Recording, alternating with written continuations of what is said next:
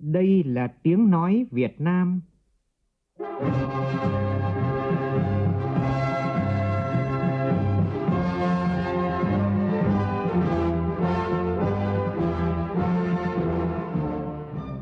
là tiếng nói Việt Nam,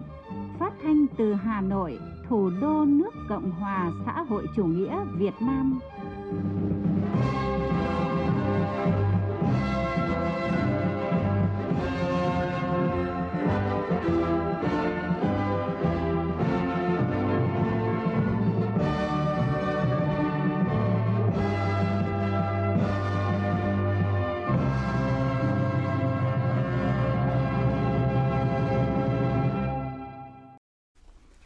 Biên tập viên Thanh Trường kính chào quý vị và các bạn. Mời quý vị và các bạn nghe chương trình Thời sự trưa của Đài Tiếng Nói Việt Nam với những nội dung chính sau đây.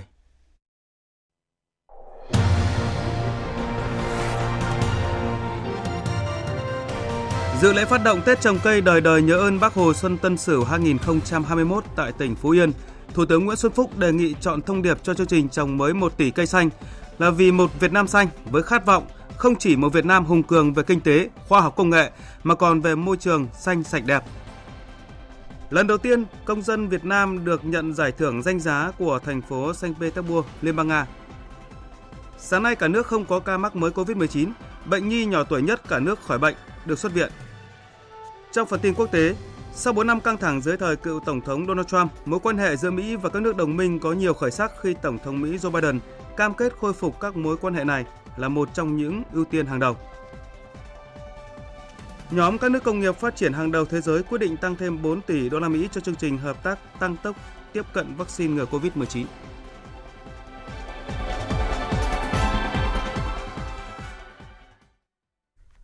Bây giờ là tin chi tiết. Sáng nay tại tỉnh Phú Yên, vùng đất có mũi Đại Lãnh, nơi đón ánh nắng bình minh đầu tiên trên đất liền nước ta, Thủ tướng Nguyễn Xuân Phúc dự lễ phát động Tết trồng cây đời đời nhớ ơn Bác Hồ Xuân Tân Sửu năm 2021 tại tỉnh Phú Yên, hưởng ứng chương trình trồng mới 1 tỷ cây xanh. Phóng viên Văn Hiếu đưa tin. Tháng 11 năm ngoái, phát biểu tại Quốc hội, Thủ tướng Nguyễn Xuân Phúc đề xuất sáng kiến trồng 1 tỷ cây xanh trong 5 năm, giai đoạn 2021-2025. Tới ngày 31 tháng 12 năm 2020, Thủ tướng ký ban hành chỉ thị số 45 về tổ chức phong trào Tết trồng cây và tăng cường công tác bảo vệ, phát triển rừng ngay từ đầu năm nay. Cùng với cả nước, những năm qua tỉnh Phú Yên luôn quan tâm đến công tác trồng rừng, bảo vệ môi trường sinh thái. Trong giai đoạn 2016-2020, Phú Yên đã tích cực triển khai trồng rừng tập trung được hơn 32.000 ha, bình quân gần 6.500 ha rừng trên một năm, thực hiện sáng kiến của Thủ tướng Chính phủ về trồng mới 1 tỷ cây xanh và chỉ thị số 45 của Thủ tướng Chính phủ, tỉnh Phú Yên xây dựng triển khai đề án trồng mới 15 triệu cây xanh giai đoạn 2021-2025, đồng thời khuyến khích các hộ gia đình tự trồng cây xanh, chăm sóc, bảo vệ cây xanh, góp phần xanh hóa môi trường sống. Phát biểu tại buổi lễ, Thủ tướng Nguyễn Xuân Phúc cho biết, cùng với các chương trình hành động của ngành nông nghiệp và các địa phương trong nỗ lực bảo tồn và nâng cao tỷ lệ độ che phủ của rừng, sáng kiến trồng 1 tỷ cây xanh đã không chỉ góp phần phủ xanh đất trống đồi núi trọc mà còn xanh hóa khu vực đô thị và nông thôn Việt Nam. Đây là một chương trình vô cùng có ý nghĩa như Bác Hồ của chúng ta đã từng chỉ rõ, việc này ít tốn kém mà lợi ích nhiều, góp phần quan trọng vào việc cải thiện đời sống nhân dân và chúng ta nhớ lại, dù giữa bộn về thách thức của công việc, công cuộc kháng chiến đi đôi với kiến quốc, nhưng chính bác của chúng ta là người đầu tiên trực tiếp phát động Tết trồng cây vào ngày 28 tháng 11 năm 1959 vì một Việt Nam xanh tươi hơn, sạch đẹp hơn. quẹt một Việt Nam xanh là thông điệp chính của chương trình một tỷ cây xanh. Nhấn mạnh màu xanh là màu của thịnh vượng, màu của sự sinh sôi, phát triển bền vững. Chính vì vậy, Thủ tướng kêu gọi các tổ chức cá nhân tiếp tục ủng hộ, đồng hành với các địa phương, các cơ quan để lan tỏa thúc đẩy phong trào Tết trồng cây, phủ xanh đất trống đồi núi trọc trong cả nước. Phát triển kinh tế xã hội, hài hòa với thiên nhiên và môi trường chính là con đường để người dân có được ấm no, hạnh phúc và bình yên thực sự. Mỗi người, mỗi nhà, mỗi cơ quan, mỗi tổ chức hãy sáng tay áo vào cuộc để cùng nhau gieo những mầm xanh của sự sống, của mùa xuân hy vọng, của niềm tin vào tương lai tươi sáng của đất nước ta, của dân tộc ta. Tại buổi lễ, Thủ tướng Nguyễn Xuân Phúc cùng các đại biểu và nhân dân địa phương trồng cây tại phường Phú Thạnh, thành phố Tuy Hòa. Cùng với đó, các huyện Tuy An, Sơn Hòa cũng tổ chức trồng cây đồng thời với lễ phát động tại di tích lịch sử Thành An Thổ, xã An Dân, huyện Tuy An,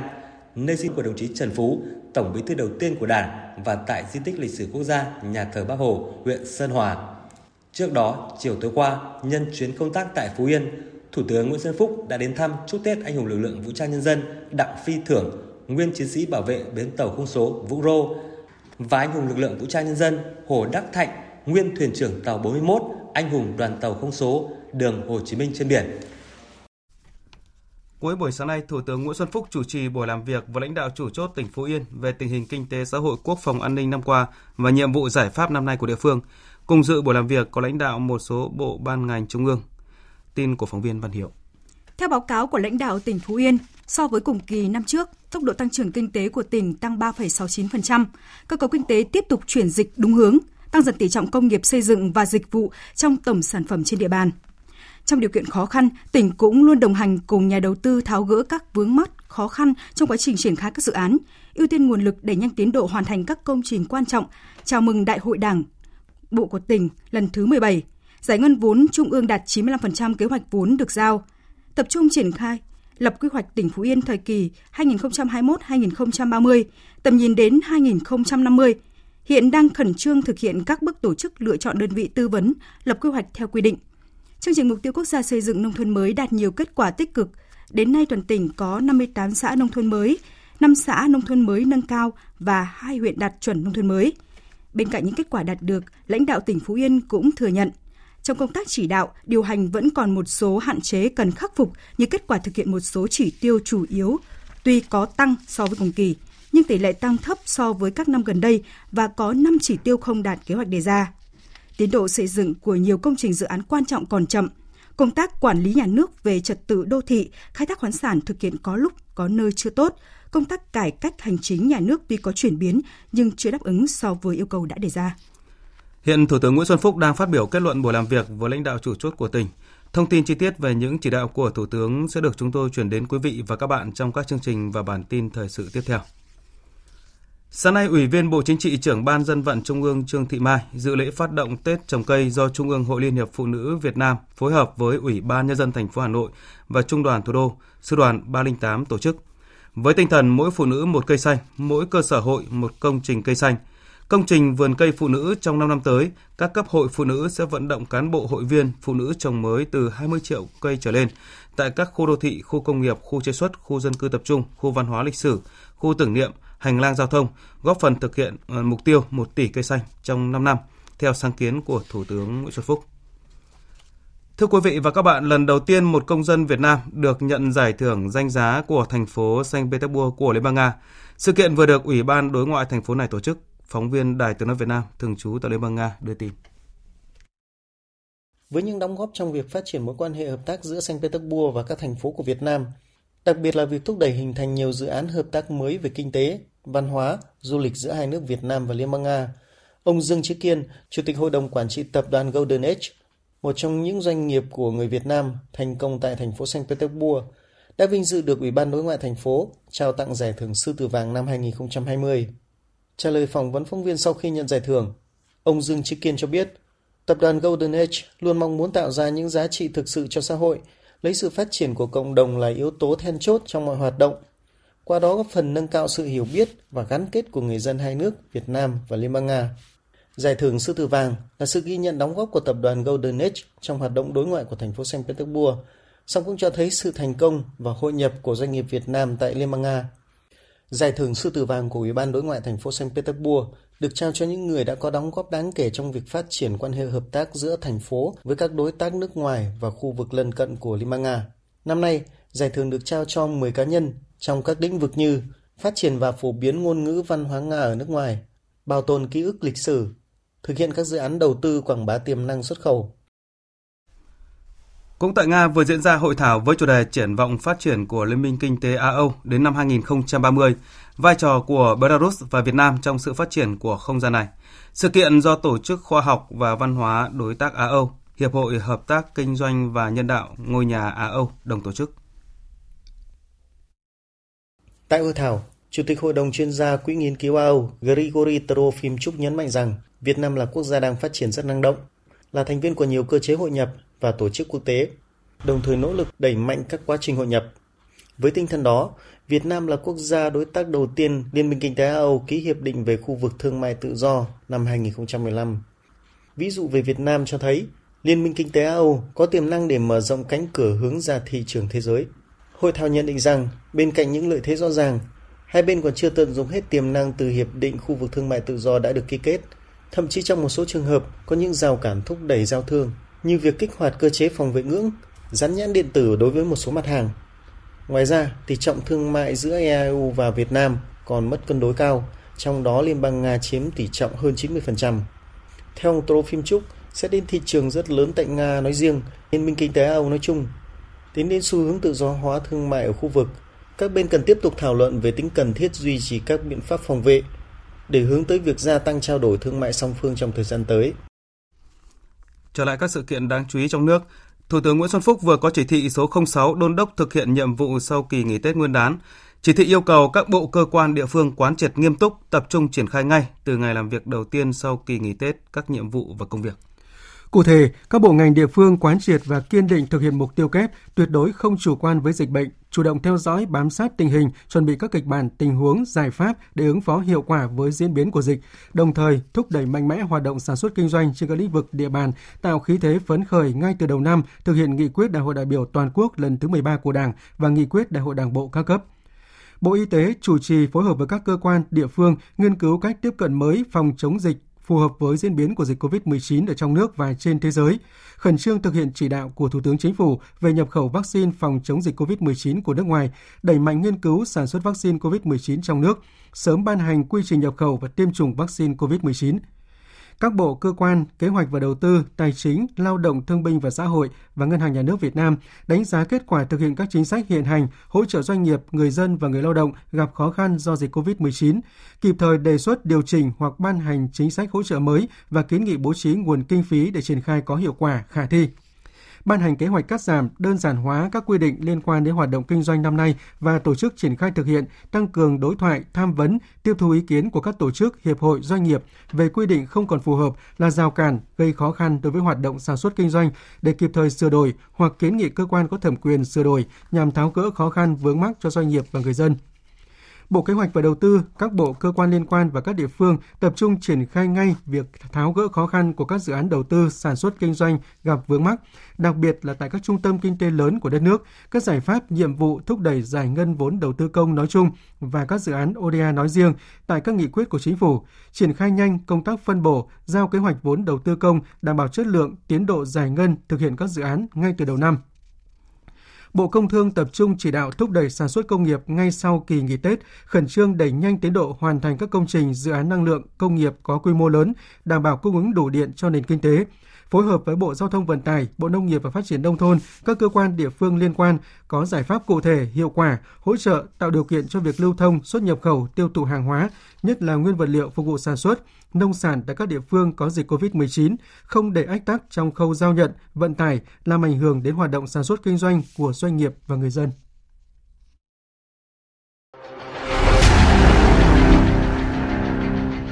Đẩy lùi COVID-19, bảo vệ mình là bảo vệ cộng đồng.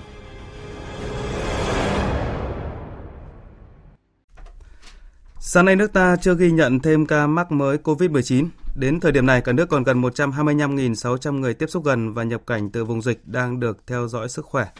Để sống chung an toàn với đại dịch COVID-19, người dân cần tuân thủ thực hiện nguyên tắc 5K của Bộ Y tế, khẩu trang, khử khuẩn, khoảng cách, không tập trung đông người và khai báo y tế. Một thông tin tích cực là bệnh nhi sơ sinh đầu tiên mắc COVID-19 ở nước ta khỏi bệnh. Đây là bệnh nhi được điều trị ở Bệnh viện Giã Chiến số 2 Hải Dương. 9 bệnh nhân ờ, COVID-19 cũng đã được công bố khỏi bệnh, trong đó có một bệnh nhi sơ sinh này. Và đây cũng là một trong bốn bệnh nhi COVID-19 đầu tiên xuất viện trong tổng số 42 bệnh nhi đang điều trị tại bệnh viện này. Tin của cộng tác viên Linh Giang. Khi nhập viện, bệnh nhi mới được hơn 2 tuần tuổi, ít có biểu hiện bệnh rõ ràng, chỉ bị ho và sổ mũi nhẹ. Sau 3 ngày chăm sóc, bệnh nhi đã hết hiệu triệu chứng. Sau 10 ngày được điều trị theo phác đồ, bệnh nhi đã có kết quả xét nghiệm âm tính 3 lần, đủ tiêu chuẩn để ra viện. Trong thời gian bệnh nhi nhập viện, người mẹ không có kết quả xét nghiệm dương tính với virus SARS-CoV-2, nhưng cũng được các thầy thuốc chăm sóc và theo dõi sát sao. Trước khi được về nhà để tiếp tục theo dõi và cách ly tại nhà, mẹ của bé cũng được xét nghiệm và có kết quả 3 lần âm tính. Hôm qua, tỉnh Hải Dương công bố 31 bệnh nhân khỏi bệnh. Các bệnh nhân tiếp tục được cách ly y tế tại nhà và chịu sự giám sát của y tế địa phương. Dạng sáng nay, đội phản ứng nhanh của bệnh viện Trợ Rẫy thành phố Hồ Chí Minh đã lên đường chi viện cho bệnh viện giã chiến số 2 của tỉnh Hải Dương. Tin của phóng viên Kim Dung. Đội phản ứng nhanh của bệnh viện Trợ Rẫy đợt này gồm kỹ thuật viên xét nghiệm Quách Hiền Trung, khoa sinh hóa và kỹ sư Văn Cập Quý, phòng trang thiết bị y tế. Ngoài nhân lực, các nhân viên y tế này sẽ mang theo trang thiết bị y tế là hệ thống máy sinh hóa, miễn dịch để hỗ trợ bệnh viện giã chiến số 2 tại Hải Dương để xét nghiệm. Thời gian hỗ trợ bắt đầu từ ngày hôm nay cho đến khi dịch bệnh tại Hải Dương được kiểm soát. Đây là nội dung đây là đội phản ứng nhanh thứ ba đi chi viện cho các địa phương trong ờ, đợt dịch bùng phát lần này. Giám đốc bệnh viện trợ giấy bác sĩ Nguyễn Tri Thức cho biết, với tinh thần chung ờ, đẩy mạnh lùi ờ, đại dịch COVID-19 sẵn sàng là hỗ trợ và chi viện cho các tiền tuyến. Ban lãnh đạo cùng toàn thể nhân viên bệnh viện trợ rẫy tin tưởng ekip phản ứng nhanh của bệnh viện trợ rẫy sẽ hoàn thành tốt nhiệm vụ. Đúng 8 giờ sáng nay, Ủy ban nhân dân thành phố Thuận An, tỉnh Bình Dương quyết định tháo dỡ hoàn toàn phong tỏa chung cư Y Home 4, phường Vĩnh Phú. Tòa chung cư này trước đó có hai anh em nhân viên sân bay Tân Sơn Nhất sinh sống dương tính với virus SARS-CoV-2, là điểm cuối cùng tại tỉnh này được tháo dỡ phong tỏa sau khi gần 300 trường hợp F1 có kết quả xét nghiệm âm tính. Với việc tháo dỡ phong tỏa chung cư Y Home 4, thành phố Thuận An, toàn tỉnh Bình Dương không còn điểm phong tỏa nào. Hai điểm dỡ phong tỏa trước đó là phường Phú Hòa, thành phố Thủ Dầu Một và ấp Cà Na, xã An Bình, huyện Phú Giáo. Sau nhiều ngày, tỉnh Bình Dương không phát sinh ca nhiễm mới trong cộng đồng. 6 bệnh nhân đang được điều trị tại Bệnh viện Đa khoa tỉnh, hiện tình trạng sức khỏe tốt. Hiện nhiều địa phương điều chỉnh lịch học cho học sinh trở lại trường từ ngày 22 tháng 2, tức thứ hai tuần tới. Ninh Thuận thông báo cho học sinh đi toàn tỉnh đi học trở lại từ ngày 22 tháng 2. Thái Bình cho học sinh lớp 9 và 12 đi học trở lại từ ngày 22 tháng 2, trong khi Đồng Tháp dự kiến cho học sinh, sinh viên đi học trở lại cùng thời gian này. Trong khi đó, Bình Phước, Bắc Ninh có thông báo mới, theo đó cho học sinh tạm ngừng đến trường hết ngày 28 tháng 2. Trước đó, hai tỉnh này thông báo cho học sinh nghỉ đến ngày 21 tháng 2. Ủy ban nhân dân thành phố Dị An, tỉnh Bình Dương đang khẩn trương truy tìm hai người quốc tịch Trung Quốc trốn khỏi khu cách ly trên địa bàn. Tin của phóng viên Thiên Lý. Hai người Trung Quốc bỏ trốn sau khi đã thực hiện cách ly được 9 ngày tại một cơ sở y tế tại thành phố Di An, có kết quả xét nghiệm lần 1 là âm tính với virus SARS-CoV-2.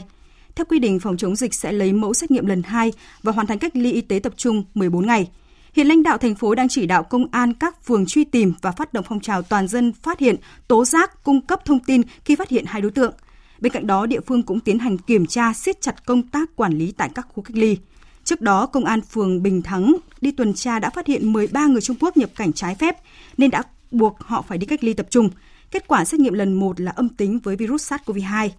Tính đến nay, Bình Dương có 38 trường hợp nhập cảnh trái phép, trong đó 25 người từ Trung Quốc. Ủy ban nhân dân thành phố Hải Phòng vừa yêu cầu xử lý trường hợp giáo viên khai báo y tế không đúng sự thật. Chủ tịch Ủy ban nhân dân thành phố Hải Phòng giao Chủ tịch Ủy ban nhân dân quận Lê Trân, Sở Giáo dục và Đào tạo xử phạt vi phạm hành chính, xử lý kỷ luật đối với giáo viên này ở mức cao nhất theo quy định và thẩm quyền. Trong trường hợp người này dương tính với virus uh, ờ, COVID-19, Ủy ban nhân dân quận Lê Trân chuyển hồ sơ cho cơ quan cảnh sát điều tra để xử lý hình sự. Trước đó vào ngày 9 tháng 2, nữ giáo viên này thường trú tại phường An Dương, quận Lê Trân đã xin phép về quê ở Hải Dương để ăn Tết. Mặc dù không được lãnh đạo nhà trường đồng ý, nhưng người này vẫn đi về quê trồng ở xóm Nam, thôn Song Đông, xã Tân An, Thanh Hà, tỉnh Hải Dương. Đến chiều ngày 15 tháng 2, giáo viên trở lại về nhà riêng tại Hải Phòng và khai báo là chỉ đi tới Gia Lâm, Hà Nội và về ngay trong ngày. Khi ban giám hiệu nhà trường cùng cơ quan chức năng địa phương yêu cầu khai báo trung thực thì phát hiện lịch trình của nữ giáo viên này đã khai báo không đúng sự thật. Thưa quý vị và các bạn, trong hai ngày hôm qua và hôm nay, hàng trăm y bác sĩ tham gia chương trình hiến máu tình nguyện Blue Trắng Trái Tim Hồng do Công đoàn Bệnh viện Trung ương Huế tổ chức. Tin của phóng viên Lê Hiếu, thường trú khu vực miền Trung. Chương trình thu hút 200 cán bộ, viên chức của bệnh viện này tham gia hiến máu, hiến tiểu cầu và khoảng 100 người đăng ký tham gia ngân hàng máu sống, sẵn sàng hiến máu khi bệnh nhân cần. Được biết, đến nay, lượng máu dự trữ tại trung tâm truyền máu khu vực Huế chỉ đủ phục vụ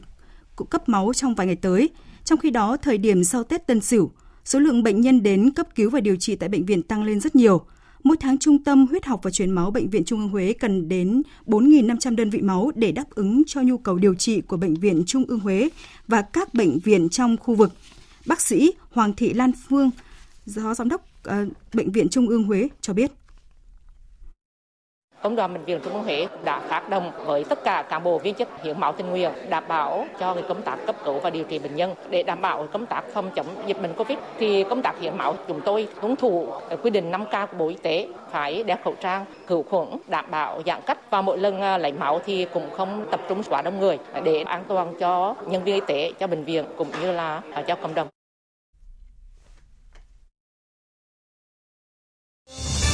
Thời sự VOV tin cậy, hấp dẫn.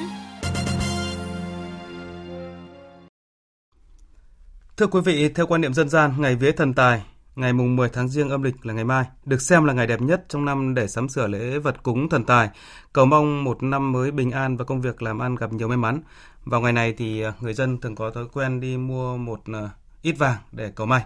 Năm nay các doanh nghiệp kinh doanh vàng bạc đưa ra thị trường nhiều sản phẩm với mẫu mã độc đáo. Phản ánh của phóng viên Bá Toàn. Dịp vía thần Tài năm nay, nhiều sản phẩm vàng và mạ vàng được tung ra thị trường, trong đó linh vật châu vàng được nhiều người tìm mua.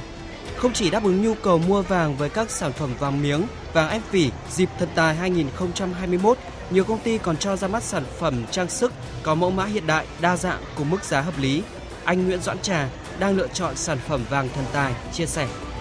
Năm nay thì cũng có nhiều mẫu mã mới. Đầu năm thì tôi cũng muốn mua một ít để lấy may mắn đầu năm. Năm nay bên cạnh các sản phẩm vàng miếng truyền thống, công ty vàng bạc đá quý Sài Gòn SJC tung ra những sản phẩm vàng miếng in chữ Phúc Lộc Thọ, vàng miếng thần tài, vàng miếng 12 con giáp.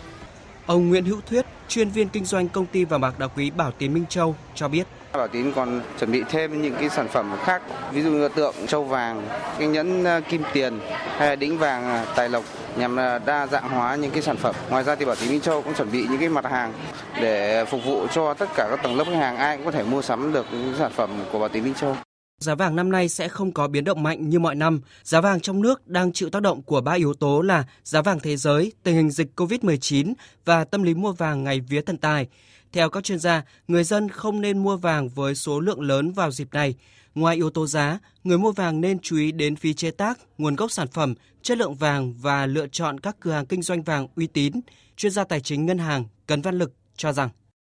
Hiện nay thì vàng cũng được nhà nước ờ, kiểm soát rất chặt chẽ ở Việt Nam chúng ta. Ta thấy là giá vàng với cái lý do chính là kỳ vọng kiểm soát tốt dịch bệnh ờ, trên thế giới cũng như là khả năng ờ, tiêm vaccine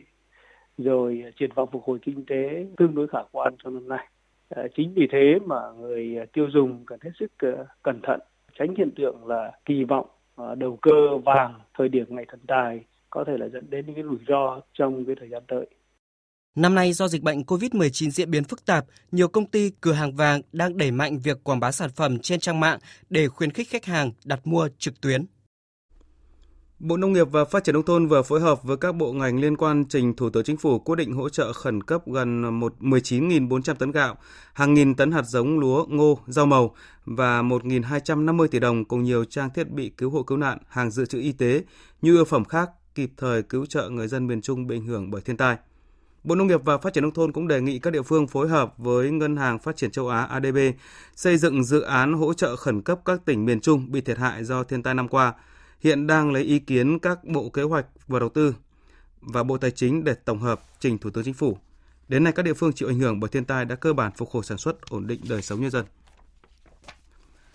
Thưa quý vị, những ngày qua tại nhiều tỉnh thành phố khu vực đồng bằng sông Cửu Long xuất hiện hạn mặn xâm nhập sâu vào nội đồng.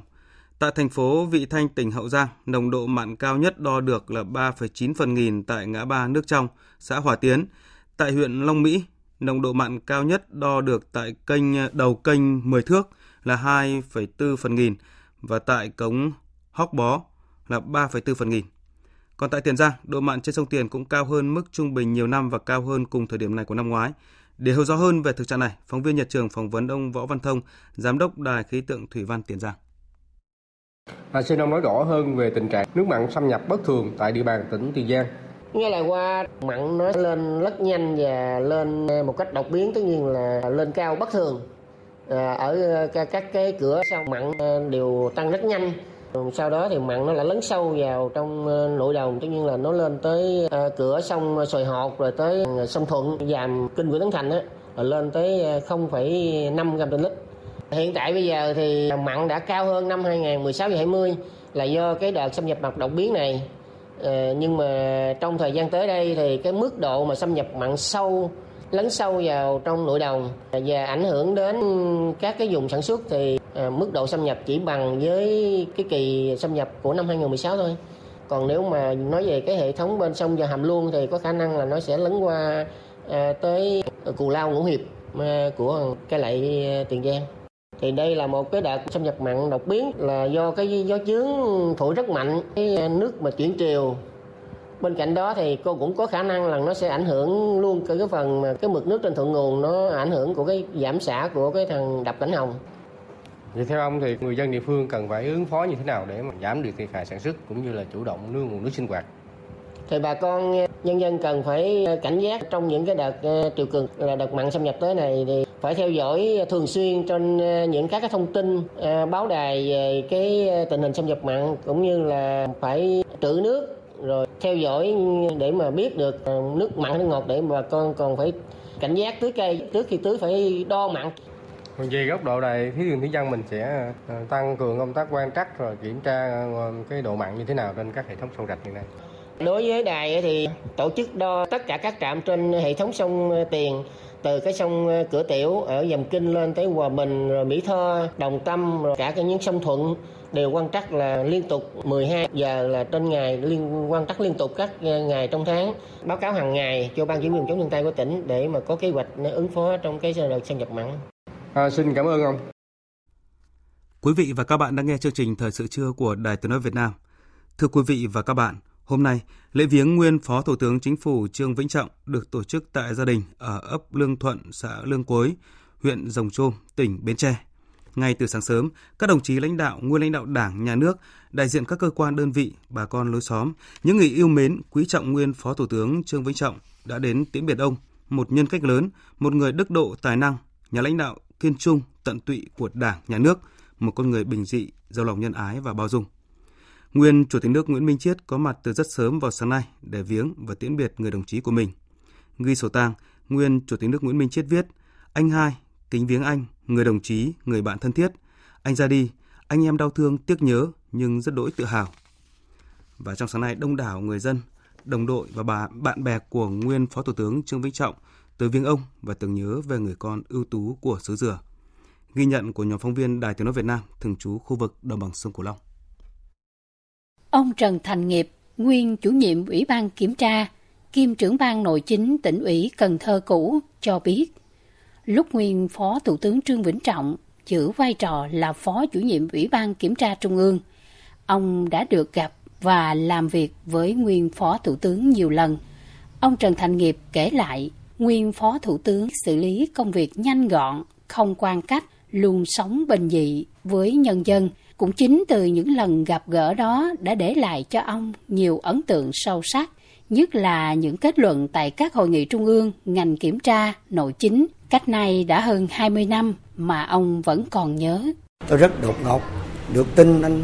Trương Vĩnh Trọng qua đời. Trước Tết khoảng một tuần, khi anh yếu, anh có gọi điện thoại cho tôi. Nhưng mà tôi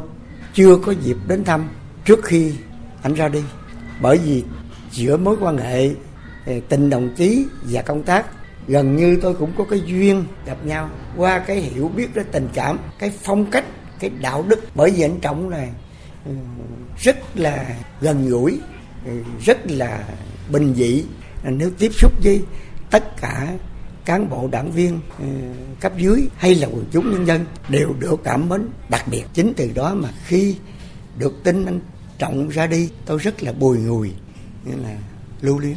bày tỏ sự nuối tiếc và xem đây là một mất mát lớn đối với đảng và nhà nước ta, đặc biệt là đối với lực lượng đoàn viên thanh niên. Anh Trần Dương Linh, đoàn viên thanh niên phường 2, thị xã Ngã Năm, tỉnh Sóc Trăng, xúc động. Khi nhận được tin uh, nguyên phó thủ tướng từ trần, bản thân cảm thấy rất tiếc nói. Bởi nguyên phó thủ tướng là một người giản dị, chính trực, thẳng thắn. Qua tìm hiểu về cuộc đời và sự nghiệp của nguyên phó thủ tướng, bản thân thấy rất thán phục và sự ra đi của ông là một mắt mát lớn đối với người dân cả nước. Không chỉ những cán bộ đảng viên đang đương chức hay đã nghỉ hưu mà người dân buôn bán bình thường cũng cảm thấy xúc động khi hay tin nguyên Phó Thủ tướng mất. Chị Huỳnh Mai Lý, bán tạp hóa ở phường Phú Thứ, quận Cái Răng, thành phố Cần Thơ, cho biết. Khi hay tin nguyên Phó Thủ tướng Trương Bỉnh Trọng là người Bến Tre, còn gọi là bác Hai Nghĩa đã mất, thì tôi rất là buồn vì bác đã thoát ly gia đình từ rất sớm để đi làm cách mạng, đã đấu tranh cho sự nghiệp giải phóng dân tộc. Sau khi giải phóng miền Nam, thì bác Hai Nghĩa lại tiếp tục tham gia ủy viên Bộ Chính trị, rồi làm đến Phó Thủ tướng để đóng góp vào công cuộc xây dựng và phát triển đất nước ngày nay. Bác Trương Vĩnh Trọng thực sự là một tấm gương sáng để người dân đồng bằng sông Cửu Long noi theo. Bác Hai Nghĩa, tên gọi đầy triều mến và thân thương mà người dân Nam Bộ thường gọi nguyên Phó Thủ tướng Chính phủ, đã rời cõi tạm, mãi mãi ra đi để về với đất mẹ, về với thế giới người hiền. Song hình ảnh của bác hai, một con người giàu lòng nhân ái, gần gũi với dân, vẫn luôn in mãi trong mỗi người dân Việt Nam, nhất là đối với người dân Nam Bộ nói chung và người dân xứ Dừa, Bến Tre nói riêng. Thưa quý vị, lễ tang nguyên Phó Thủ tướng Trương Vĩnh Trọng sẽ được tổ chức với nghi thức lễ tang cấp nhà nước. Linh cữu nguyên Phó Thủ tướng Trương Vĩnh Trọng quan tại hội trường lớn Ủy ban nhân dân tỉnh Bến Tre. Lễ viếng được tổ chức đồng thời tại hai địa điểm. Tại tỉnh Bến Tre, tổ chức tại hội trường lớn Ủy ban nhân dân tỉnh từ 8 giờ đến 19 giờ ngày 21 tháng 2. Còn tại Hà Nội, tổ chức tại nhà tang lễ quốc gia số 5 Trần Thánh Tông từ 8 giờ đến 11 giờ ngày 21 tháng 2. Lễ truy điệu vào hồi 9 giờ ngày 22 tháng 2 tại hội trường lớn Ủy ban nhân dân tỉnh Bến Tre. Lễ an táng lúc 11 giờ cùng ngày tại nghĩa trang liệt sĩ tỉnh Bến Tre.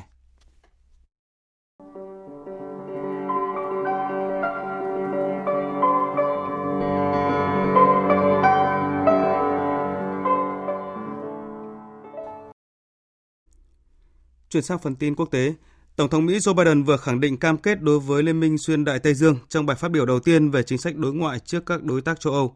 Tuyên bố đánh dấu sự trở lại của nước Mỹ sau 4 năm căng thẳng dưới thời cựu Tổng thống Donald Trump, người công khai chỉ trích các đồng minh luôn tìm cách lợi dụng. Biên tập viên Thu Hoài tổng hợp thông tin. Coi việc khôi phục các mối quan hệ xuyên Đại Tây Dương là một trong những ưu tiên hàng đầu, Tổng thống Joe Biden hôm qua đã tham dự hội nghị thượng đỉnh nhóm 7 nền công nghiệp phát triển hàng đầu G7 được tổ chức theo hình thức trực tuyến và sau đó là hội nghị an ninh hàng năm Munich cùng với Thủ tướng Đức Angela Merkel và Tổng thống Pháp Emmanuel Macron. Phát biểu từ Nhà Trắng, Tổng thống thứ 46 của nước Mỹ tuyên bố, dưới sự lãnh đạo của ông, nước Mỹ đã trở lại, Liên minh Đại Tây Dương đã trở lại.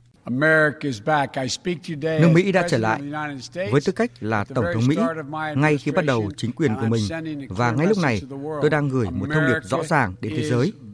Nước Mỹ đã trở lại. Liên minh xuyên Đại Tây Dương đã trở lại. Chúng ta sẽ không nhìn lại phía sau, mà sẽ cùng nhau hướng tới tương lai.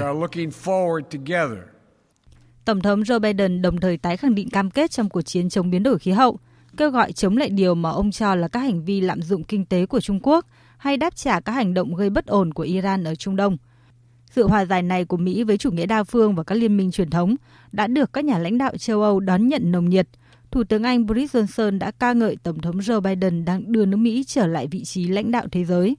Trong khi đó, Thủ tướng Đức Angela Merkel đánh giá đây là thông điệp rõ ràng cho thấy chủ nghĩa đa phương đã được tăng cường và sẽ lại có nhiều cơ hội hơn trong G7. Tổng thống Pháp Emmanuel Macron thì bày tỏ tin tưởng vào một NATO mạnh mẽ hơn lúc nào hết. Tôi tin tưởng vào NATO. Tôi tin rằng NATO cần một động lực chính trị mới và làm rõ các khái niệm chiến lược của mình. NATO cần cách tiếp cận chính trị nhiều hơn. Và tôi tin rằng với sự tham gia tốt nhất có thể của châu Âu trong NATO là phải có trách nhiệm nhiều hơn về an ninh của riêng mình và chịu trách nhiệm nhiều hơn về quyền tự quyết chiến lược này. Những điều này sẽ khiến NATO thậm chí còn mạnh hơn trước. Dịch COVID-19 vẫn diễn biến phức tạp trên thế giới khi số người mắc trên toàn cầu tính đến sáng nay là hơn 111 triệu 200 nghìn ca. Tại Campuchia, sáng nay Thủ tướng Hun Sen xuất hiện trên truyền hình để trực tiếp thông báo về vụ bùng phát dịch bệnh COVID-19 trong cộng đồng vừa mới phát hiện tại thủ đô Phnom Penh. Phóng viên Văn Đỗ, thường trú Đài tiếng nói Việt Nam tại Campuchia đưa tin. Thủ tướng Hun Sen cho biết đã có 28 trường hợp dương tính với COVID-19 được phát hiện trong đêm qua và thêm 4 trường hợp khác vào sáng sớm nay, đưa tổng số người bị nhiễm COVID-19 trong đợt bùng phát mới nhất này lên số 32. Tất cả các trường hợp trên đều được phát hiện tại các địa điểm ở trung tâm thủ đô Phnom Penh là những nơi tập trung đông người. Tuy nhiên, hiện chưa xác định được nguồn lây bệnh. Hầu hết những người bị nhiễm bệnh lần này đều là người Trung Quốc. Hiện nay các cơ quan chức năng Campuchia đã nhanh chóng khoanh vùng và cử lực lượng tới phong tỏa tất cả các địa điểm liên quan, bao gồm cả một vùng rộng lớn xung quanh đảo Kopich, trụ sở quốc hội, trụ sở Bộ Ngoại giao. Thủ tướng Hun Sen nói, Bây giờ tình hình COVID-19 đã bước sang một giai đoạn mới. Tôi xin khẳng định, đây là trường hợp lây nhiễm trong cộng đồng lần thứ ba tại Campuchia. Tính đến bây giờ, chúng ta đã phát hiện 32 trường hợp bị COVID-19. Đây là số lượng lớn chưa từng có tại Campuchia. Thủ tướng Hun Sen cũng khẳng định Campuchia không giấu thông tin về dịch bệnh, đồng thời kêu gọi các cơ quan chức năng cũng như người dân Campuchia quyết liệt nghiêm túc phòng chống dịch bệnh. Tổng thư ký Liên Hợp Quốc Antonio Guterres kêu gọi nhóm 20 nền kinh tế phát triển và mới nổi G20 thành lập một lực lượng đặc nhiệm khẩn cấp để thực hiện kế hoạch tiêm chủng toàn cầu. Tin của phóng viên Phạm Huân, thường trú tại Mỹ. Trong bài phát biểu tại Hội nghị An ninh Munich, diễn đàn an ninh hàng năm lớn nhất thế giới đang diễn ra tại Đức, Tổng thư ký Liên Hợp Quốc Antonio Guterres cho biết Tình hình hiện tại vẫn còn hỗn loạn. Tất nhiên bây giờ chúng ta nhận thấy một số tín hiệu tốt, bao gồm việc Mỹ hỗ trợ sáng kiến COVAX. Chúng ta cũng thấy một số nước thông báo sẽ chia sẻ lượng vaccine dư thừa của họ. Nhưng 75% số liều vaccine được phân phối cho đến nay chỉ diễn ra ở 10 quốc gia và hơn 100 nước chưa nhận được bất kỳ liều nào. Tổng thư ký Guterres kêu gọi tăng gấp đôi năng lực sản xuất vaccine hiện tại, đồng thời cho rằng các quốc gia cần chia sẻ lượng vaccine dư thừa của mình và cung cấp hàng tỷ đô la cần thiết để sáng kiến COVAX phát huy hiệu quả. Theo Tổng thư ký Guterres, nếu chỉ có các nước phát triển được tiếp cận vaccine, trong khi virus tiếp tục lây lan ở các nước đang phát triển, thì các biến thể mới sẽ xuất hiện với khả năng kháng vaccine cao hơn và có thể quay lại ám ảnh các nước phát triển. Do vậy, Tổng thư ký Guterres bày tỏ tin tưởng G20 đã sẵn sàng thành lập một lực lượng đặc nhiệm khẩn cấp nhằm chuẩn bị cho một kế hoạch tiêm chủng toàn cầu nhằm đối phó với khả năng trên. Trong khi đó, tại hội nghị thượng đỉnh trực tuyến nhóm các nước công nghiệp phát triển hàng đầu thế giới G7 do Thủ tướng Anh Boris Johnson chủ trì, các nhà lãnh đạo G7 cam kết tăng cường hợp tác ứng phó với đại dịch. Tổng hợp của biên tập viên Đình Nam. Phát biểu khai mạc hội nghị, Thủ tướng Anh Boris Johnson đã nêu rõ mục tiêu của G7 là xây dựng lại thế giới xanh hơn sau đại dịch COVID-19. Các mục tiêu chung trong nhiệm kỳ Chủ tịch G7 của Vương quốc Anh là giúp xây dựng lại thế giới một cách tốt hơn, xanh hơn sau đại dịch COVID-19 và giảm thiểu nguy cơ một thảm họa như thế này xảy ra một lần nữa. Tất cả chúng ta đều có bài học rút ra từ kinh nghiệm mà không ai trong số chúng ta muốn làm lại. Thủ tướng Anh cũng hoan nghênh sự trở lại đáng kinh ngạc của nước Mỹ với tư cách là nhà lãnh đạo của thế giới tự do, sát cánh giải quyết các vấn đề khó khăn nhất trên thế giới. Trong khi đó, Thủ tướng Đức Angela Merkel đã nhấn mạnh đến yếu tố công bằng trong phân phối vaccine COVID-19 với niềm tin rằng thế giới chỉ có thể chiến thắng đại dịch khi tất cả mọi người đều được tiêm chủng. Tuyên bố chung của hội nghị cũng cho biết, với việc cam kết tài chính tăng thêm 4 tỷ đô la Mỹ, tổng hỗ trợ của G7 cho chương trình hợp tác tăng tốc tiếp cận các công cụ ứng phó với COVID-19 và COVAX là 7,5 tỷ đô la Mỹ. Số người tử vong liên quan đến các cơn bão tuyết trong mùa đông hoành hành nhiều bang của nước Mỹ đã tăng lên ít nhất 47 người. Trong đó có 30 trường hợp ghi nhận tại bang Texas sau sự cố mất điện hàng loạt khiến hàng triệu người mắc kẹt trong nhiệt độ giá lạnh mà không có nước nóng, nước sinh hoạt và sưởi ấm. Tổng thống Mỹ Joe Biden cho biết ông đã sẵn sàng tuyên bố về một thảm họa lớn tại bang Texas và sẽ đến thăm bang miền Tây Nam này vào tuần tới. Tin của phóng viên Phạm Huân. Tổng thống Biden cho biết ông đã chỉ đạo Bộ Y tế và Dịch vụ Nhân sinh Bộ Phát triển Nhà ở và Đô thị, Bộ Nông nghiệp và Bộ Quốc phòng xác định các nguồn lực khác để có thể cung cấp và giải quyết nhu cầu ngày càng tăng của người dân bang Texas. Nhắc lại cam kết khi vận động tranh cử rằng sẽ trở thành Tổng thống của toàn nước Mỹ, ông Biden tuyên bố sẽ hỗ trợ người dân các bang gặp khó khăn, không phân biệt đó là bang thuộc Đảng Cộng Hòa hay Đảng Dân Chủ. Trả lời câu hỏi của các phóng viên về kế hoạch tới thị sát thiệt hại của bang Texas, Tổng thống Biden cho biết – Tôi đã lên kế hoạch đến Texas vào giữa tuần tới, nhưng điều tôi không muốn là chuyến thăm của mình trở thành gánh nặng cho giới chức cấp bang. Bởi vì khi Tổng thống đặt chân đến bất kỳ thành phố nào ở Mỹ cũng gặp tình trạng nhiêu khê về các vấn đề an ninh, nhất là giữa lúc mọi người tại Texas đang làm việc cật lực để giải quyết cuộc khủng hoảng thiên tai.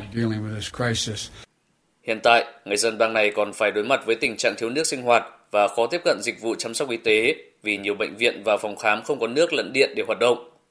Hàng chục người đã tử vong ở Texas trong những ngày qua vì trận bão mùa đông kéo dài làm tê liệt mạng lưới điện của bang.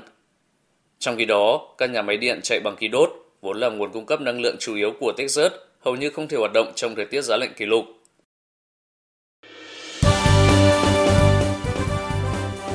Thời sự tiếng nói Việt Nam Thông tin nhanh Bình luận sâu Tương tác đa chiều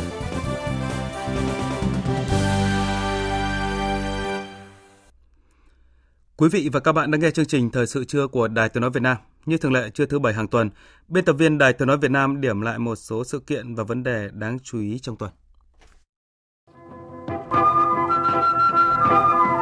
Thưa quý vị và các bạn, trong tuần diễn ra phiên họp đầu tiên của Bộ Chính trị, Ban Bí thư khóa 13. Phát biểu tại phiên họp này, Tổng Bí thư Chủ tịch nước Nguyễn Phú Trọng cho rằng cần phải bắt tay ngay vào công việc, không được quá say sưa với Tết. Các cấp ủy chính quyền, các ngành, đơn vị cần tập trung lãnh đạo chỉ đạo, huy động mọi điều kiện, phương tiện, mọi biện pháp để kiểm soát đại dịch COVID-19, không để ảnh hưởng tới cuộc sống của người dân và phát triển kinh tế, coi đây là nhiệm vụ trọng tâm, ưu tiên hàng đầu, vừa cấp bách vừa lâu dài theo đúng tinh thần chỉ đạo của Bộ Chính trị, Ban Bí thư, của Chính phủ, Thủ tướng Chính phủ. Tổng Bí thư Chủ tịch nước cũng đặc biệt nhấn mạnh việc triển khai ngay nghị quyết Đại hội đại biểu toàn quốc lần thứ 13 của Đảng để nghị quyết thực sự đi vào cuộc sống.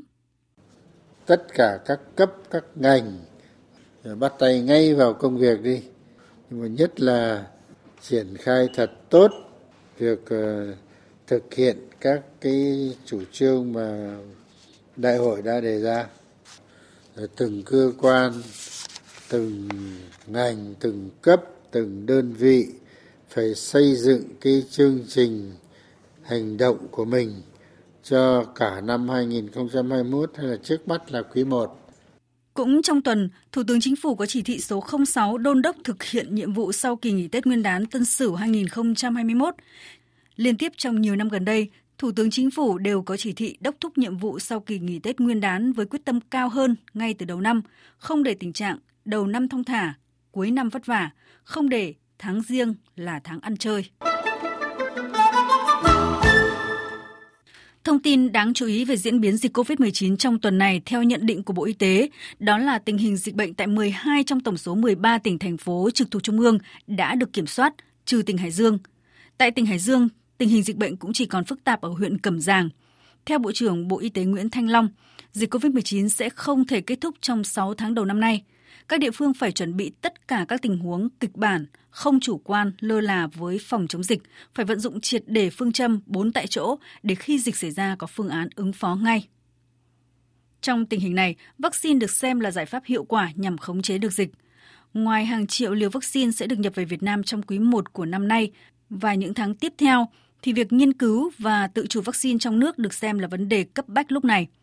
Thông tin từ Bộ Khoa học và Công nghệ cho biết, so với tiến độ ban đầu, Bộ Y tế đã phối hợp với các đơn vị triển khai rút ngắn một nửa thời gian nghiên cứu vaccine Nanocovax của công ty cổ phần công nghệ sinh học dược Nanogen, nhưng vẫn đảm bảo các điều kiện liên quan đến tính khoa học, quy trình cũng như là dữ liệu về khoa học. Để đẩy nhanh tiến độ và rút ngắn thời gian nghiên cứu, Bộ Y tế đề xuất không chỉ tổ chức triển khai nghiên cứu vaccine tại Học viện Quân y mà sẽ phối hợp với Viện Pasteur thành phố Hồ Chí Minh cùng tham gia vào nghiên cứu thực hiện tại huyện Bến Lức, tỉnh Long An.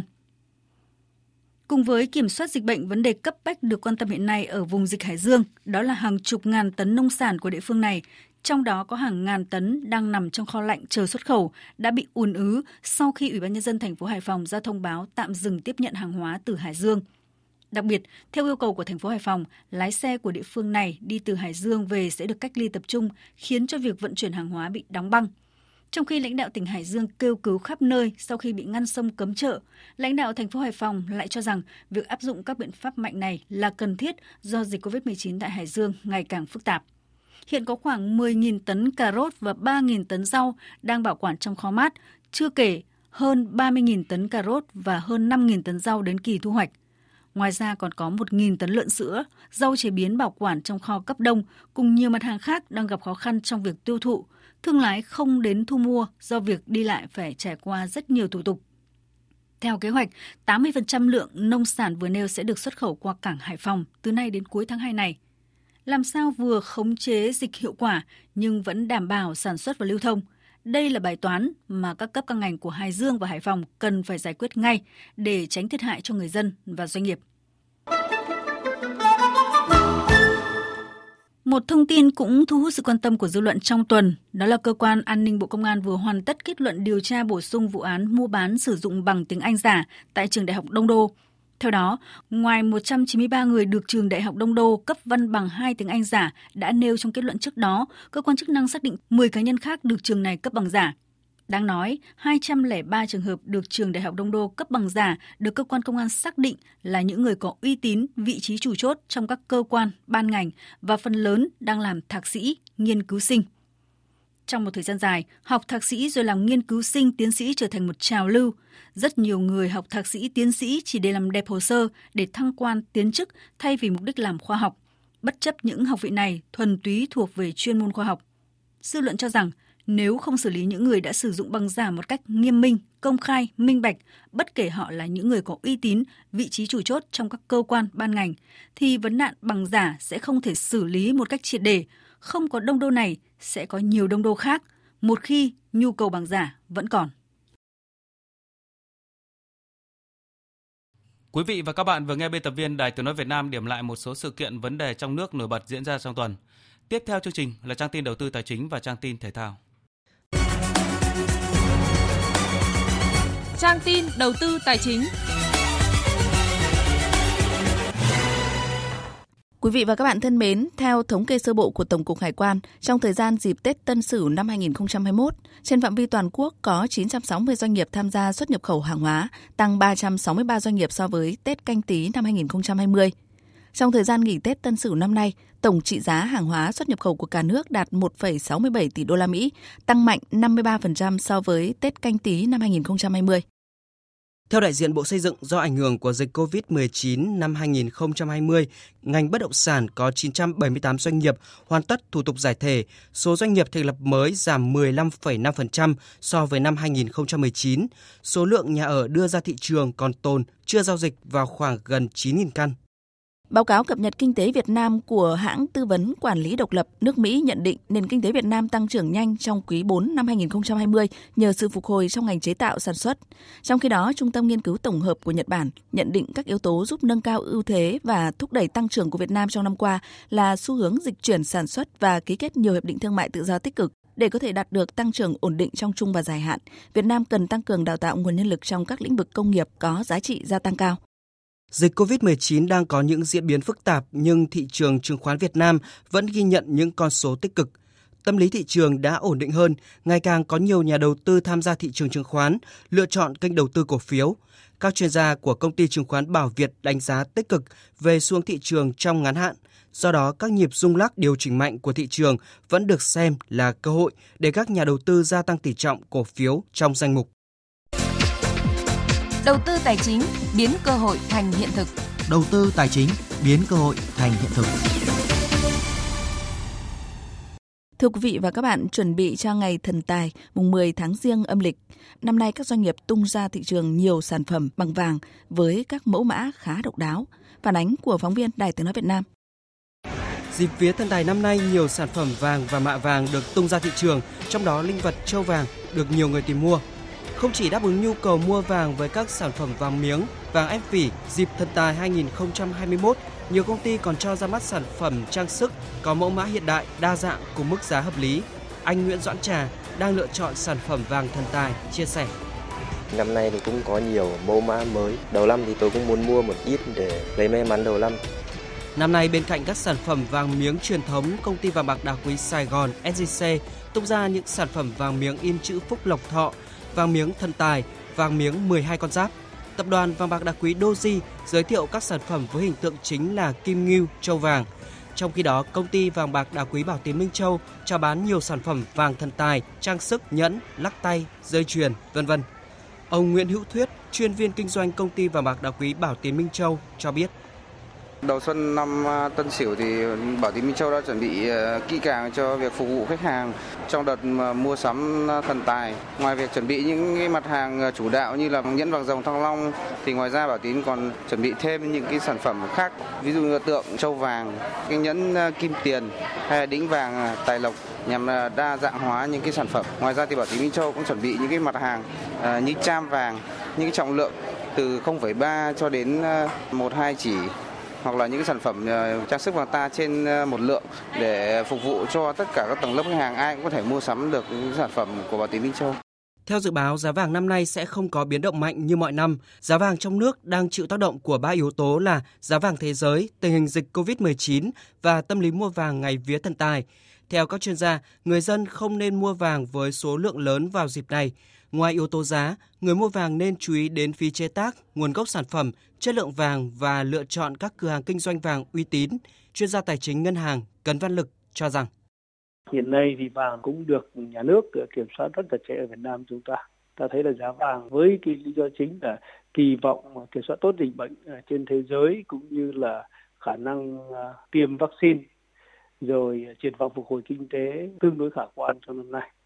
Chính vì thế mà người tiêu dùng cần hết sức cẩn thận, tránh hiện tượng là kỳ vọng đầu cơ vàng thời điểm ngày thần tài có thể là dẫn đến những cái rủi ro trong cái thời gian tới. Năm nay do dịch bệnh COVID-19 diễn biến phức tạp, nhiều công ty cửa hàng vàng đang đẩy mạnh việc quảng bá sản phẩm trên trang mạng để khuyến khích khách hàng đặt mua trực tuyến.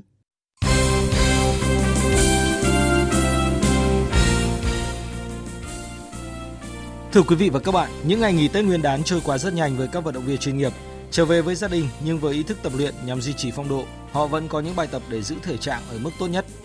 Trần Nhật Hoàng, thành viên đội tuyển Điền Kinh chia sẻ, anh và các đồng đội vẫn có thể nhanh chóng bắt nhịp với các bài tập của ban huấn luyện dù phần nào chịu ảnh hưởng từ những ngày nghỉ vừa qua. Không phải là mệt lắm mà cái bắp mình bị nghỉ thời gian dài thì nó chỉ hơi mỏi là tí thôi, chứ còn vẫn đáp ứng em vẫn đáp ứng lắm bài tập đầy đủ. Trong khi đó, đồng đội của Trần Nhật Hoàng là tuyển thủ Nguyễn Thị Hằng thì cảm thấy may mắn khi vẫn được tập luyện bình thường tại Trung tâm huấn luyện thể thao quốc gia Hà Nội. Bọn em may mắn hơn ờ, những ờ, ở trung tâm khác và ở địa phương nhiều nơi sẽ không được ờ, tập trung thì bọn em được tập trung thì bọn em sẽ vui. Các giải đấu đỉnh cao vẫn đang trong tình trạng đóng băng vì ảnh hưởng của dịch Covid-19, khiến các tuyển thủ chưa thể xác định được thời điểm sẽ tham dự những giải quốc tế hay thuộc hệ thống thi đấu quốc gia. Tuy nhiên, tập luyện chăm chỉ vẫn là ưu tiên hàng đầu để các vận động viên hướng tới những mục tiêu trọng điểm trong năm nay. Vận động viên Quách Thị Lan cho biết. Em với mọi người cũng như là trong năm nay thì cũng đang cố gắng rất chi là nhiều để có thể là mình sẽ thi được thi đấu cũng như là được um, song hành với nhau tại Olympic ạ. Bên cạnh SEA Games 31 được tổ chức ngay tại Việt Nam vào cuối năm, Olympic Tokyo cũng là nhiệm vụ quan trọng với nhiều vận động viên trọng điểm, nhất là với những gương mặt xuất sắc đã giành vé tham dự Thế vận hội lần này như kình ngư Nguyễn Huy Hoàng, Nguyễn Huy Hoàng đạt chuẩn dự Olympic 2020 tại cự ly 1.500m tự do nam với thành tích 14 phút 58 giây 14, đồng thời lập kỷ lục SEA Games thứ hai tại Philippines vào tháng 12 năm 2019. Thế nhưng sau đó anh đã phải trải qua năm 2020 với nhiều khó khăn, không thi đấu quốc tế và thậm chí nhiều tháng không xuống nước mà chỉ tập trên cạn. Hai tháng, ba tháng em mới có thể là lấy lại được cảm giác đó, đó vẫn chưa tốt nhất đó. Tại vì em nghỉ khi khi mà em nghỉ trên bờ á, quá lâu á, thì xuống nước á xuống nước phải mất mất thêm là thời gian đó thời gian đó cộng thêm gấp đôi gấp ba lần nữa em mới có thể là lấy lại được cảm giác không chỉ lấy lại phong độ của kình ngư số 1 Đông Nam Á trên đường bơi 1.500m tự do nam, mục tiêu của Nguyễn Huy Hoàng là cải thiện thành tích để có thể đạt kết quả tốt nhất ở Thế vận hội. Em rất là kỳ vọng em và em muốn làm sao mình có thể là bứt phá hơn nữa để mà vượt ngưỡng của mình. Tại vì trước trước đó rất lâu là em cũng là rất là mình rất là muốn muốn để đạt được chuẩn Olympic nhưng mà khi mình đã đạt được rồi á thì mình phải làm sao để cố gắng là được nằm trong top 8 vận động viên mạnh nhất. Chuyển sang phần tin thể thao quốc tế với kết quả các trận đấu sớm tại các giải bóng đá hàng đầu châu Âu. Dạng sáng nay tại giải bóng đá vô địch quốc gia Pháp diễn ra trận đấu sớm vòng 26, giành chiến thắng 3-2 trên sân của Brest, Lyon vươn lên chiếm ngôi đầu trên bảng xếp hạng. Tuy phải làm khách nhưng các cầu thủ Lyon nhập cuộc đầy tự tin và chỉ trong 45 phút đầu tiên họ có tới 3 lần dứt điểm tung lưới đối phương với các pha lập công của Lucas Pasqueta, Hussein Aram và Memphis Depay. Sự chủ quan khiến Lyon phải trả giá với hai bàn thua ở phút 53 và 74. Người ghi bàn cho đội chủ nhà là Brandon Chardonnay và Irvin Cardona. Với chiến thắng chung cuộc 3-2, Lyon tạm thời vươn lên ngôi đầu bảng với 55 điểm nhờ hơn Lille về hiệu số. Trong khi đó, tại trận đấu sớm vòng 25 Premier League, Ilan Messier Lập công trên chấm 11m giúp Wolverhampton giành chiến thắng tối thiểu 1-0 trước Leeds United để vượt qua chính đối thủ vươn lên vị trí thứ 10 trên bảng xếp hạng. Còn ở trận đấu sớm vòng 24 giải vô địch quốc gia Tây Ban Nha La Liga, Real Betis cũng tạm vươn lên vị trí thứ 6 với chiến thắng 1-0 trước Getafe. Borja Iglesias ghi bàn duy nhất từ chấm 11m chỉ chưa đầy 10 phút sau khi đồng đội của anh là Sergio Canales bỏ lỡ cơ hội mở tỷ số cũng từ một quả penalty. Hôm qua tại giải quần vợt Australia mở rộng 2021 diễn ra trận bán kết còn lại của nội dung đơn nam. Dễ dàng đánh bại Tsitsipas với tỷ số 3-0, Dani Medvedev giành quyền tham dự trận chung kết. Việc phải dốc sức trước Nadal tại tứ kết khiến Tsitsipas không đủ thể lực tốt nhất cho cuộc đối đầu với tay vợt người Nga. Ngay trong set đấu đầu tiên, Medvedev sớm giành break, duy trì lợi thế để có chiến thắng 6-4. Mọi chuyện còn dễ dàng hơn trong set 2 cho Medvedev. Tay vợt người Hy Lạp tỏ ra đuối sức và liên tục tự đánh hỏng, thua nhanh chóng với tỷ số 2-6. Set 3 lại diễn ra kịch tính hơn rất nhiều. Medvedev sớm có điểm break ngay ở game đầu tiên nhưng Tsitsipas kéo set đấu trở lại thế cân bằng ở game thứ 6. Đúng vào lúc quyết định, bản lĩnh của tay vợt người Nga được thể hiện khi giành điểm break ở game đấu thứ 10. Game đấu sau đó, Medvedev không cho Tsitsipas một cơ hội nào để phản kháng và giành chiến thắng chung cuộc với tỷ số 3-0, qua đó đoạt vé vào chung kết Australia mở rộng 2021 gặp đương kim vô địch Novak Djokovic. Dự báo thời tiết Phía Tây Bắc Bộ có mây chiều nắng, đêm có mưa vài nơi, gió nhẹ, đêm trời rét, nhiệt độ từ 14 đến 25 độ. Phía Đông Bắc Bộ có mây chiều nắng, đêm có mưa nhỏ vài nơi, gió nhẹ, đêm trời rét, nhiệt độ từ 14 đến 25 độ. Các tỉnh từ Thanh Hóa đến Thừa Thiên Huế có mây chiều nắng, đêm có mưa vài nơi, gió Bắc đến Tây Bắc cấp 2, cấp 3, đêm trời rét, nhiệt độ từ 14 đến 26 độ. Các tỉnh ven biển từ Đà Nẵng đến Bình Thuận có mây, chiều nắng, đêm có mưa rào vài nơi, gió Đông Bắc cấp 3, đêm trời lạnh, nhiệt độ từ 19 đến 28 độ. Tây Nguyên có mây, chiều nắng, đêm không mưa, gió Đông Bắc đến Đông cấp 2, cấp 3, đêm trời rét, nhiệt độ từ 13 đến 28 độ. Nam Bộ có mây, chiều nắng, đêm không mưa, gió Đông Bắc đến Đông cấp 2, cấp 3, đêm trời lạnh, nhiệt độ từ 20 đến 33 độ. Khu vực Hà Nội có mây, chiều nắng, đêm không mưa, gió nhẹ, đêm trời rét, nhiệt độ từ 14 đến 25 độ. Tin dự báo thời tiết biển, vịnh Bắc Bộ không mưa, sáng có sương mù nhẹ, gió nhẹ. Vùng biển từ Quảng Trị đến Quảng Ngãi không mưa, gió Đông Bắc cấp 3, cấp 4. Khu vực Bắc Biển Đông, khu vực giữa Biển Đông, khu vực Nam Biển Đông, khu vực quần đảo Trường Sa thuộc tỉnh Khánh Hòa và vùng biển từ Bình Thuận đến Cà Mau có mưa rào và rông vài nơi, gió Đông Bắc cấp 4, cấp 5, riêng phía Tây cấp 6, giật cấp 7 biển động. Từ ngày mai gió giảm dần, Khu vực quần đảo Hoàng Sa thuộc thành phố Đà Nẵng, vùng biển từ Bình Định đến Ninh Thuận và Vịnh Thái Lan không mưa, gió Đông Bắc cấp 5. Vùng biển từ Cà Mau đến Kiên Giang không mưa, gió Đông Bắc đến Đông cấp 4, cấp 5. Thông tin dự báo thời tiết vừa rồi cũng đã kết thúc chương trình Thời sự trưa của Đài Tiếng Nói Việt Nam. Chương trình hôm nay do các biên tập viên Thu Hòa, Thanh Trường, Thu Hằng biên soạn và thực hiện. Chịu trách nhiệm nội dung Nguyễn Thị Tuyết Mai. Quý vị và các bạn có thể nghe lại chương trình tại địa chỉ www.vov1.vn. Xin kính chào tạm biệt và hẹn gặp lại quý vị.